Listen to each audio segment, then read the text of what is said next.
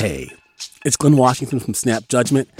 And if you love what you're hearing, and I know you love what you're hearing, please consider becoming a KQED member. Get special access to cool events, behind the scenes footage, and so much more. Plus, you'll sleep better at night knowing you did your part for the community you depend upon. It's in you. Please be in it. Visit donate.kqed.org slash podcasts to sign up now. That's podcast with an S. Thanks. From KQED. Tonight, Democrats will wrap up their national convention with a speech from their presidential nominee, Joe Biden. Next week, it's the Republicans' turn, and President Donald Trump will take center stage. Now, there's no question that today the nine county Bay Area is solidly blue, but it hasn't always been this way. Bay Curious listener Marcus wants to know when and why did the Bay Area become overwhelmingly liberal? You chose Marcus's question in our March public voting round, and today we'll bring you some answers. I'm Olivia Allen Price, and this is Bay Curious. Support for Bay Curious comes from Sierra Nevada Brewing Company, committed to brewing things the right way since 1980, because when you're a family run brewery, there's no other way to do it. Sierra Nevada Brewing Company, still family owned, operated, and argued over. And be sure to stay tuned through the end of the show so you can play our monthly trivia game for a chance to win some cool prizes.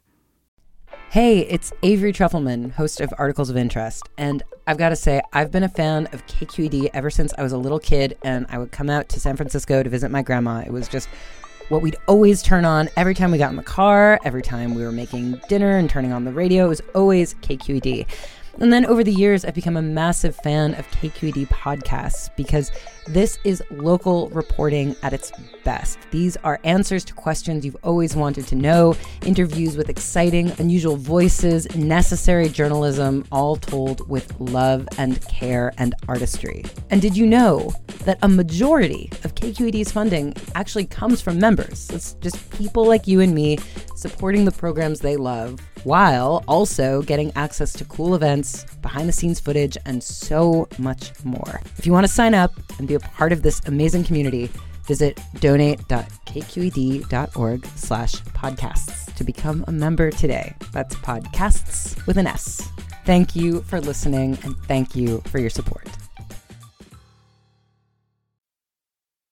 If you ask some of the biggest names in Bay Area politics when the region became so liberal, you get a lot of different answers. And I think it begins with the origins of the city in the gold rush. So, sometime around 1850.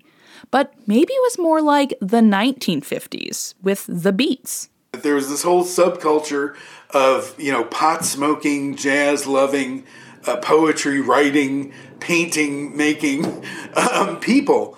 Or maybe it was 10 years later. If you had to look at the one seminal event that changed things, it was the passage of the Civil Rights Act in 1964. There's truth in all that. Here to explain the evolution of Bay Area liberalism is KQED politics editor Scott Shafer.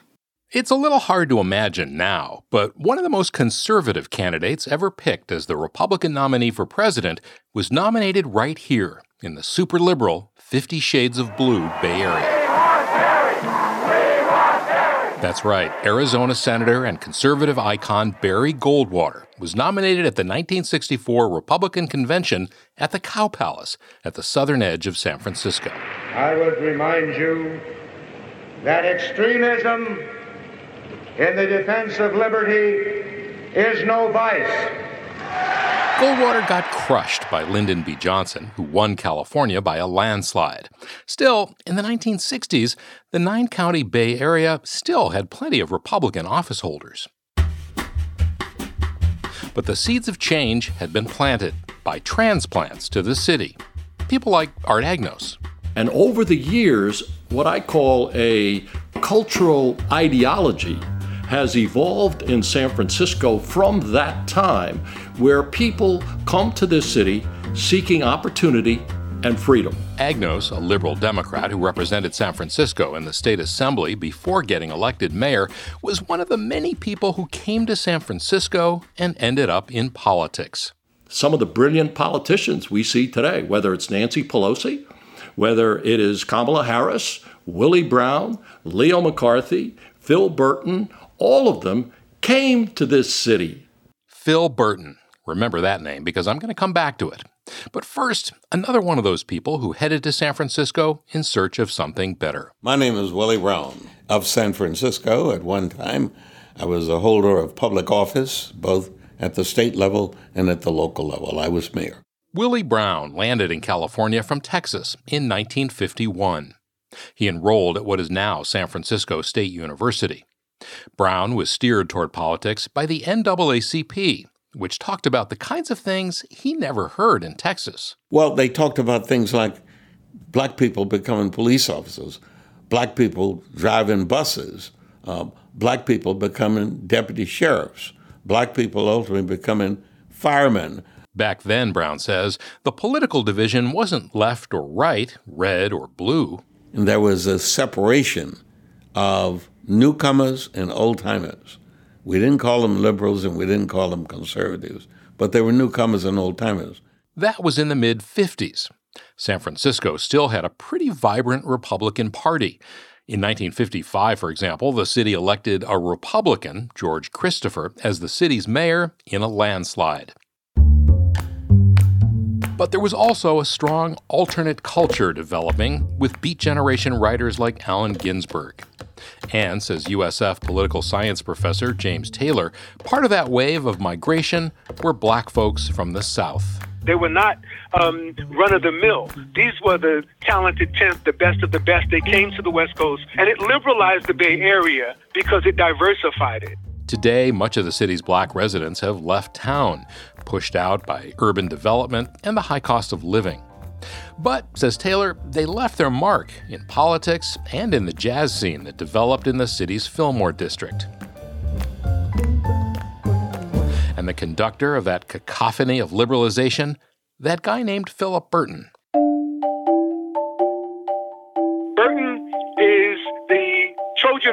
In the 1960s, Philip Burton, a gruff, plain spoken, passionate political strategist, begins pulling together a liberal movement involving a wide range of groups labor unions, blacks, and gay folks. Although Burton's name does not get mentioned as regularly as it used to, it hangs over the city because it set the foundation for what the power establishment in the city is right now, which is mainstream liberalism.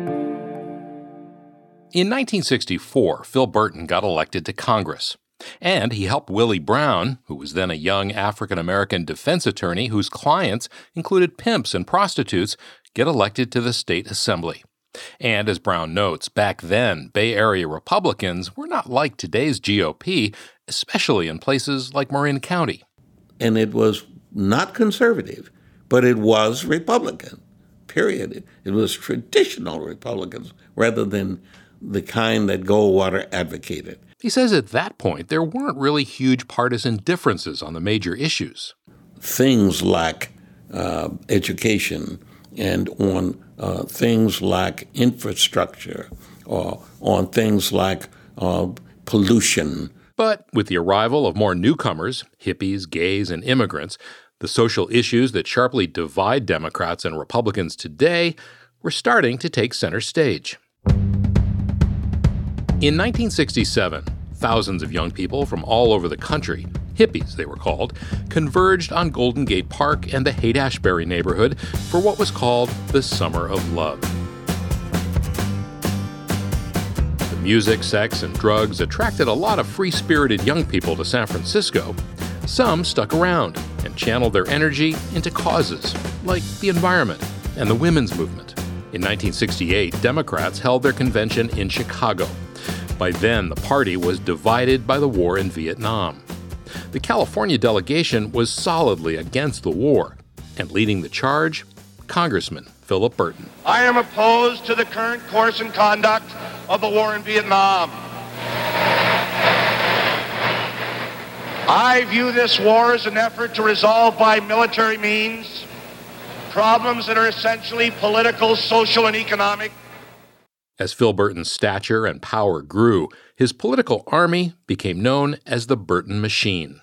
The Burton Machine was an assembly of people who shared what I'm calling in our discussion here the cultural ideology of San Francisco, which they turned into politics. Art Agnos was part of that machine. They brought together a assembly of people, activists, volunteers, uh, civil rights act, all of that, and uh, they hung together with a loyalty because of their common commitment to the issues that they all uh, believed in.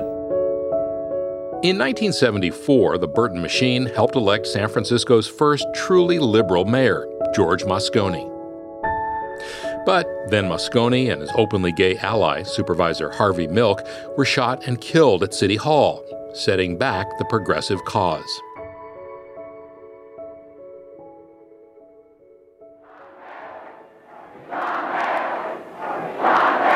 In 1984, San Francisco hosted the Democratic National Convention. For the first time ever, a woman was nominated to be the vice presidential running mate on a major party ticket. Ladies and gentlemen of the convention, my name is Geraldine Ferraro. Helping to cement the city's image as a liberal bastion, New York Governor Mario Cuomo. His keynote speech belittled President Ronald Reagan's vision of America. There is despair, Mr. President, in the faces that you don't see, in the places that you don't visit, in your shining city. Out of that convention came a phrase San Francisco Democrats. It was used by Republicans as shorthand for extreme and liberal, anti war, pro gay rights, and supporting a woman's access to an abortion. The phrase was coined by a former Democrat who went on to work for Ronald Reagan, Jeane Kirkpatrick. The San Francisco Democrats didn't blame Soviet intransigence, they blamed the United States. But then they always blame America first. By then, the Bay Area was moving to the left. The last Bay Area county won by a Republican presidential candidate was Napa, carried by George Bush in 1988. Bill Clinton swept the region in 1992, and since then, it's been a sea of blue. Duff Sundheim, a former chair of the California GOP, says the 1990s were when national Republicans fell off the cliff, taking state Republicans with them. Polling showed when California voters were asked who came to mind when they heard the word Republican, most said GOP firebrand Congressman Newt Gingrich and we asked them what their view was of a California Democrat, it was Bill Clinton. And it was very clear that people identified much more closely with Bill Clinton than they did with Newt Gingrich. Soon, the National Republican Party realized California was a lost cause. Once there was a sense that we couldn't hold on to California, then those more conservative views came to dominate the Republican Party and more liberal areas like the Bay Area really went heavily Democratic. By 2001, there was just one Republican congressman from the Bay Area, moderate Tom Campbell. And the number of Bay Area Republicans in Sacramento was shrinking fast. By then, issues like gun control, gay rights, and abortion were front and center. Duff Sundheim remembers how hard it became to raise money from Bay Area corporations. And the CEO would say, Look, Duff, I'd love to write a check to the Republican Party, but if my wife ever sees that I write a check to the anti abortion party, um, I'm going to get divorced. The last Republican to represent the region in Sacramento was Catharine Baker, who won an assembly seat in the East Bay in 2014. When I was in the legislature, I had a 100% score from Howard Jarvis and California taxpayers for my fiscal discipline. The same year, I had 100% from Equality California and Planned Parenthood. You know, that just was the type of Republican that I was and, and continue to be. Baker sided with Democrats on issues like housing, LGBT rights, and the environment. But by 2018, having that R next to her name was a scarlet letter, and she lost. I would say 80% of the feedback we receive is I, I, I know who you are. I like what you do and how you vote, but I cannot vote for a Republican. Today, the entire Bay Area delegations to Sacramento and Washington are all Democrats. Registered Democrats by far outnumber Republicans, who are essentially a third party now. There are more voters registered no party preference than Republicans. To Democrats, that's a complete victory. Catharine Baker sees it differently. I think all the challenges that face our communities and California are best solved by both parties being in the room. Even when you don't have to have the votes of both parties, you have longer lasting, better solutions. And that's what we really need, not just now, but in the future. It's hard to see Republicans making a comeback in California, let alone the liberal Bay Area, anytime soon. The question is how will Republicans remake themselves if Donald Trump goes down to defeat in November?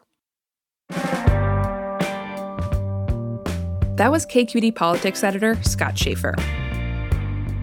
Scott co hosts the Political Breakdown podcast, which is one of my favorite shows to listen to while I'm making dinner. It's also my husband's favorite podcast, which, you know, I'm totally, totally fine with. It's cool.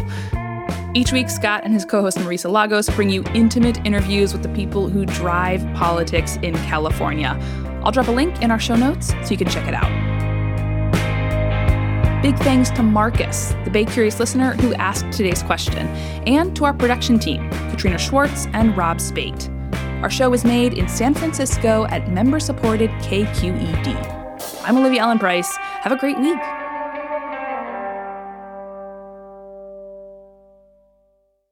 Hi, Bay Curious listeners. Are you ready to play May's trivia game? Every month, we read a question here at the end of our episode. You can give us your answers over at our website, kqed.org slash baycurious, or just click the link in the episode description. Out of the correct answers, we'll randomly choose one lucky winner to receive a cool prize package with Bay Curious swag and Sierra Nevada goodies. Okay, our question for the month is The world's longest running pillow fighting contest was held from 1966 to 2006 in what Bay Area town? Our trivia quiz is made possible by Sierra Nevada Brewing Company. Good luck! Hi there, I'm Rund Abdelfatah from Throughline. If you're listening to this podcast, you know that KQED produces exceptional storytelling that keeps you informed, inspired, and entertained. Their podcasts cover issues from your neighborhood to the entire country and everything in between. Support this work today. You can help us continue to bring quality podcasts to your ears. Just head to donate.kqed.org slash podcast. That's donate.kqed.org slash podcast.